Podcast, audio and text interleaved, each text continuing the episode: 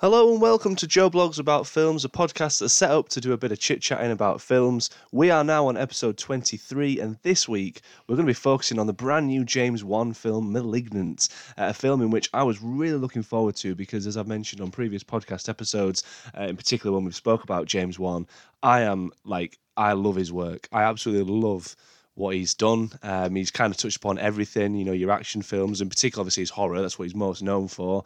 Um, loved the Saw films. Like I said, when we spoke about Spiral before, um, just how much I absolutely adored that very first Saw film, one of my all time favourite films, and would love to do a revisit and probably will at some point, I would imagine. But, you know, from then on, did films like Dead Silence, Insidious, The Conjuring, Aquaman, uh, say Fast and Furious 7, I think it was. Um, and yeah, so nice to see him returning to his horror roots. And, you know, with James Wan, it's never just a straightforward horror film. Like, he always tries to bring something that we've not seen. I guess maybe not just with horror films, with any film that he does. He always tries to make it new, unique, something different. Uh, and that's exactly what he's done here with Malignant. Um, we'll dive we'll dive straight in basically because I have a lot of kind of thoughts about it. I'm, I'm there's so much I'm hearing about it, or, or rather heard about it before I went to see it, and uh, yeah, like I just uh, absolutely yeah, I, am a bit lost for words with it if I'm being honest, but we'll come to it in a second. I'm just going to give you a rundown of the uh, well, the synopsis for the film. In present-day Seattle, after surviving a mysterious home invasion, Madison, portrayed by Annabelle Wallis, uh, begins suffering paralyzing visions of grisly murders that are happening in real life. As the bodies pile up, Madison and her sister Sydney, uh, who is portrayed by Maddie Hasson, uh, begin looking into her past for answers, and what they find is horrifying. You're telling me, it's uh, yeah yeah, it, it's it's one of those films that it's your from the trailers it looked like your pretty average. Um, you know, uh, imaginary friend, killer, thriller, horror esque, if you will, um, and it's not really anything anything like that. I mean, it, well, it is, but at the same time, it's it's not. And this is where like I have to be careful because I think what I'm gonna have to do is, is split this podcast episode into like my thoughts on the film as a whole, but then I really want to like I am going to dive into spoilers. It's something I've not done before, but I will let you know when we get to it. I see a lot of people do this online, anyways, where they kind of get to a certain point and then they go, right, we'll not talk about this until, you know, I'll let you know, anyways, when we get to it. But as a whole, I think it, uh, what I, one of the things I loved about this film, or one of the things I enjoyed, because I think love is quite, a, again, a strong word for this film, because I'm looking at reviews. I'm seeing very mixed things. Either people are loving it, or people are just like, I'm not really sure about it, and that's where I am at the minute. Like, I, am really not sure really if eh, like if I did like it as much as some people have because IMDb I think it's like 6.3 or something out of 10 um, Empire gave it 3 stars out of 5 which I think maybe I would sit with that. I think that that is a fair representation of fair review I should say of of this film. Um, and yeah, I could go over obviously what other reviewers and critics have said, but really, obviously, you're here listening to what I thought of it.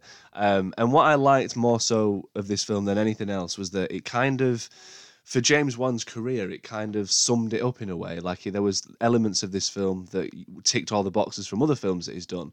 There were some moments in there that I was like, "That's very insidious." Uh, very the, the, the score as well, and the score was done by Joseph Bishara, who's done a lot of James Wan's films, such as like The Conjuring uh, and the Insidious films, and. Um, yeah, like the score, there were times again when I was like, Oof, like the, the use of like strings and violins and those like very sharp, almost like stabbing stabbing sounds, if you will, um, violins like they're using Insidious. There's a there's a few moments of that in uh, in this film as well. There is some like grungy nu metal sounding, which is very very Saw esque. Uh, and I think Joseph Bishara did a really, really good job in terms of composition and, and the music that he put in for this film because, like I've just said there, it kind of does sum up pretty much all of his career. Um, like there's so many nods in this film or so many like things that I'm so familiar with being a huge fan of his work. I'm like, I like that. Think it was good. His camera angles again, like his, his execution and how he gets how he gets the shot, how he gets the scares. Um, they were all there. I think it wasn't as necessarily scary as what I thought it was going to be the third act is absolute just mayhem, um, which we'll come to. I say probably more so in in in the spoiler side of this uh, of this review. Um, but yes, the third act of this film is pretty pretty bonkers. Um, like I mentioned at the start there, the the cast again really really good. Annabelle Wallis is the lead, I say Madison, and she does an excellent job. Uh, you'll be familiar with Annabelle Wallis from Peaky Blinders, and uh, she she is a very very good lead. You know, we learn more about her past and how this whole film is like centered around her as a character and if you're like me, you're always looking for little things and, and whether there will be a twist, because not always James Wan's films need a twist. I think, you know, the biggest twist he's ever done was Saw. You'll never get as good as that. So I'm again, it's not like a Shyamalan situation where I'm watching his films and I'm like, well, it's not as good as Saw, is it? It's not like a, a sixth sense because I think James Wan is an absolute just genius when it comes to making films. I think that's why part of me is like clutching to the fact that I'm such a huge fan of his that I'm like, did I really not enjoy this film as much as I was hoping to, or is it is it just a bad film? But I'm trying not to realize it's a bad film because I really like James Wan's work.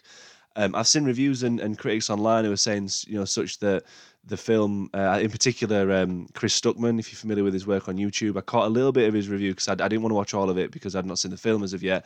But he was talking about stuff like camp horror, and I get that because, like I said, this this film embraces horror as a genre like it genuinely does. Like there's some really over the top moments in there like there would be in the 80s like for me this film really does feel very very 80s to to an extent. Like it's almost like it's been plucked out the 80s and popped into 2021 and I don't mind it. I don't mind that at all because like I said there's some cheesy lines in there cheesy dialogue. I don't have a problem with that at all. I think yeah by all means make me laugh. I like it. You know what I mean? Like some a kind of like realism or like just a person's going into a dark corridor and they're like oh I've got to go to the basement. Oh of course I've got to go to the basement. It's like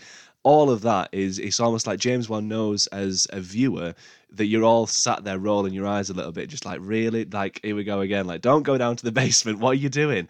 But that's just James Wan. He, he knows this genre like the back of his hand. Like he's an absolute genius. And like I say, as much as I'm questioning this film and whether I enjoyed it as much or whether I enjoyed it at all, um, I, I don't want to take anything away from James Wan because I don't think this is like the start of anything like a decline in his work. Because, like I've said, there are moments in this film that are really, really good. There's some good scares in there, some some pretty good jump scares. One in particular that said didn't really see coming. It just came out of nowhere.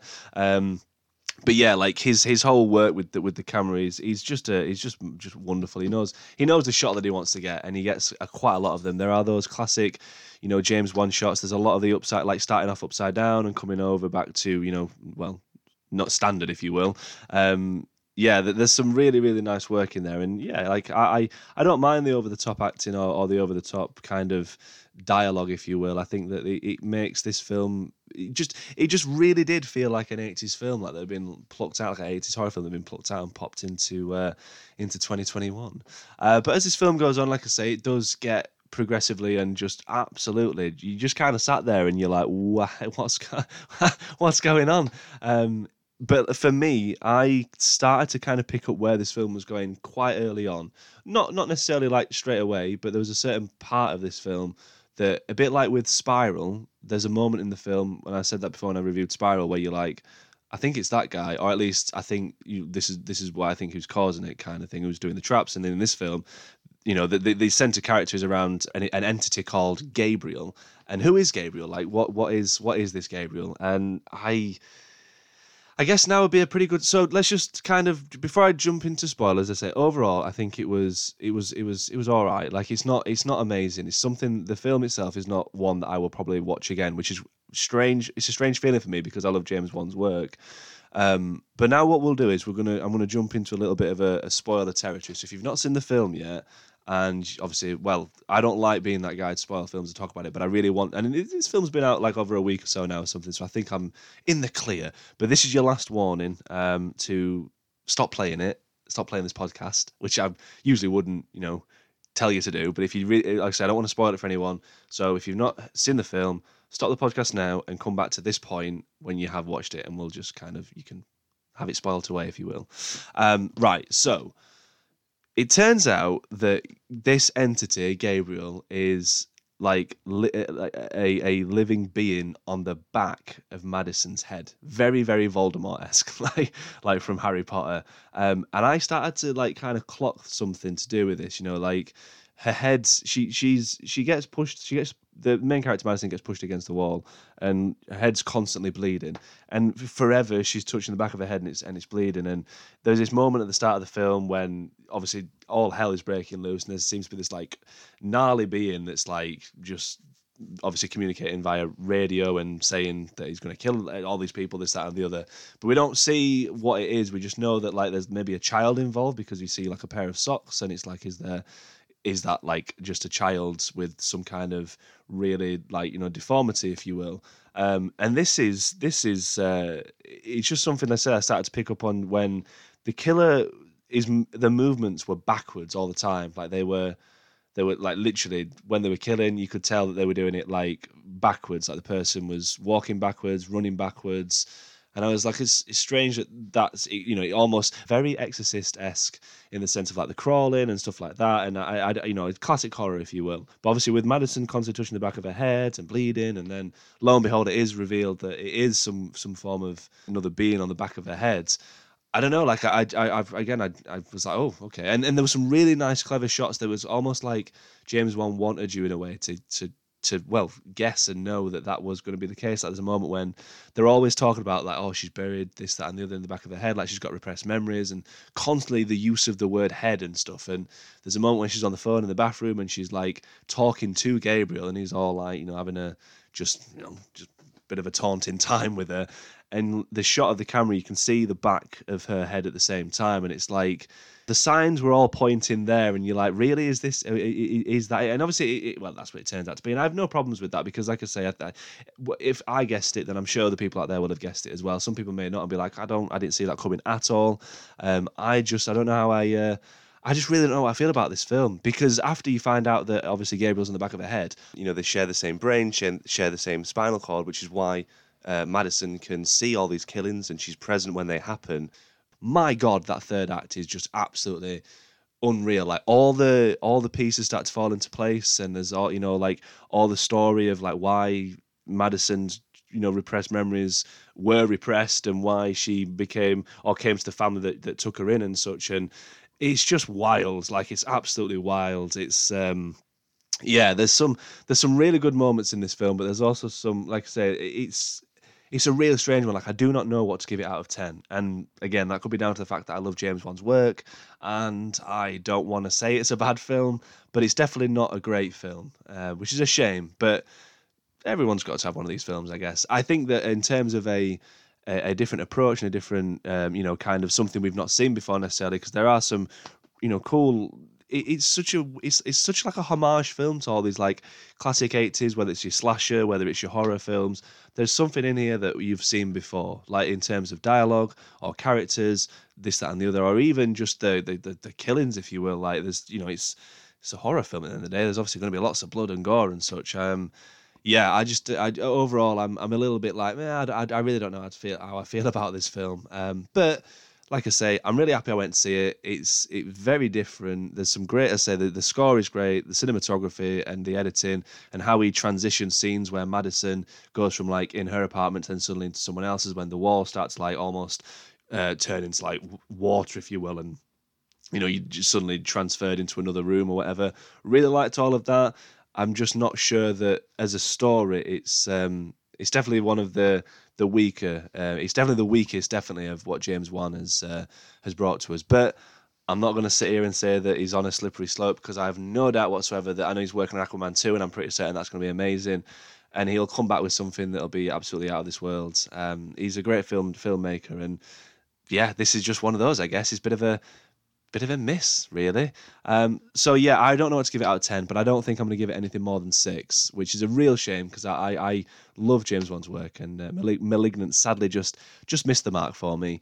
But that is my thoughts on it. As I say, I, say, I know I've just I've done something I've never done before on the podcast where I've gone into a spoiler territory. So let me know if you've seen it and what your thoughts are on the film.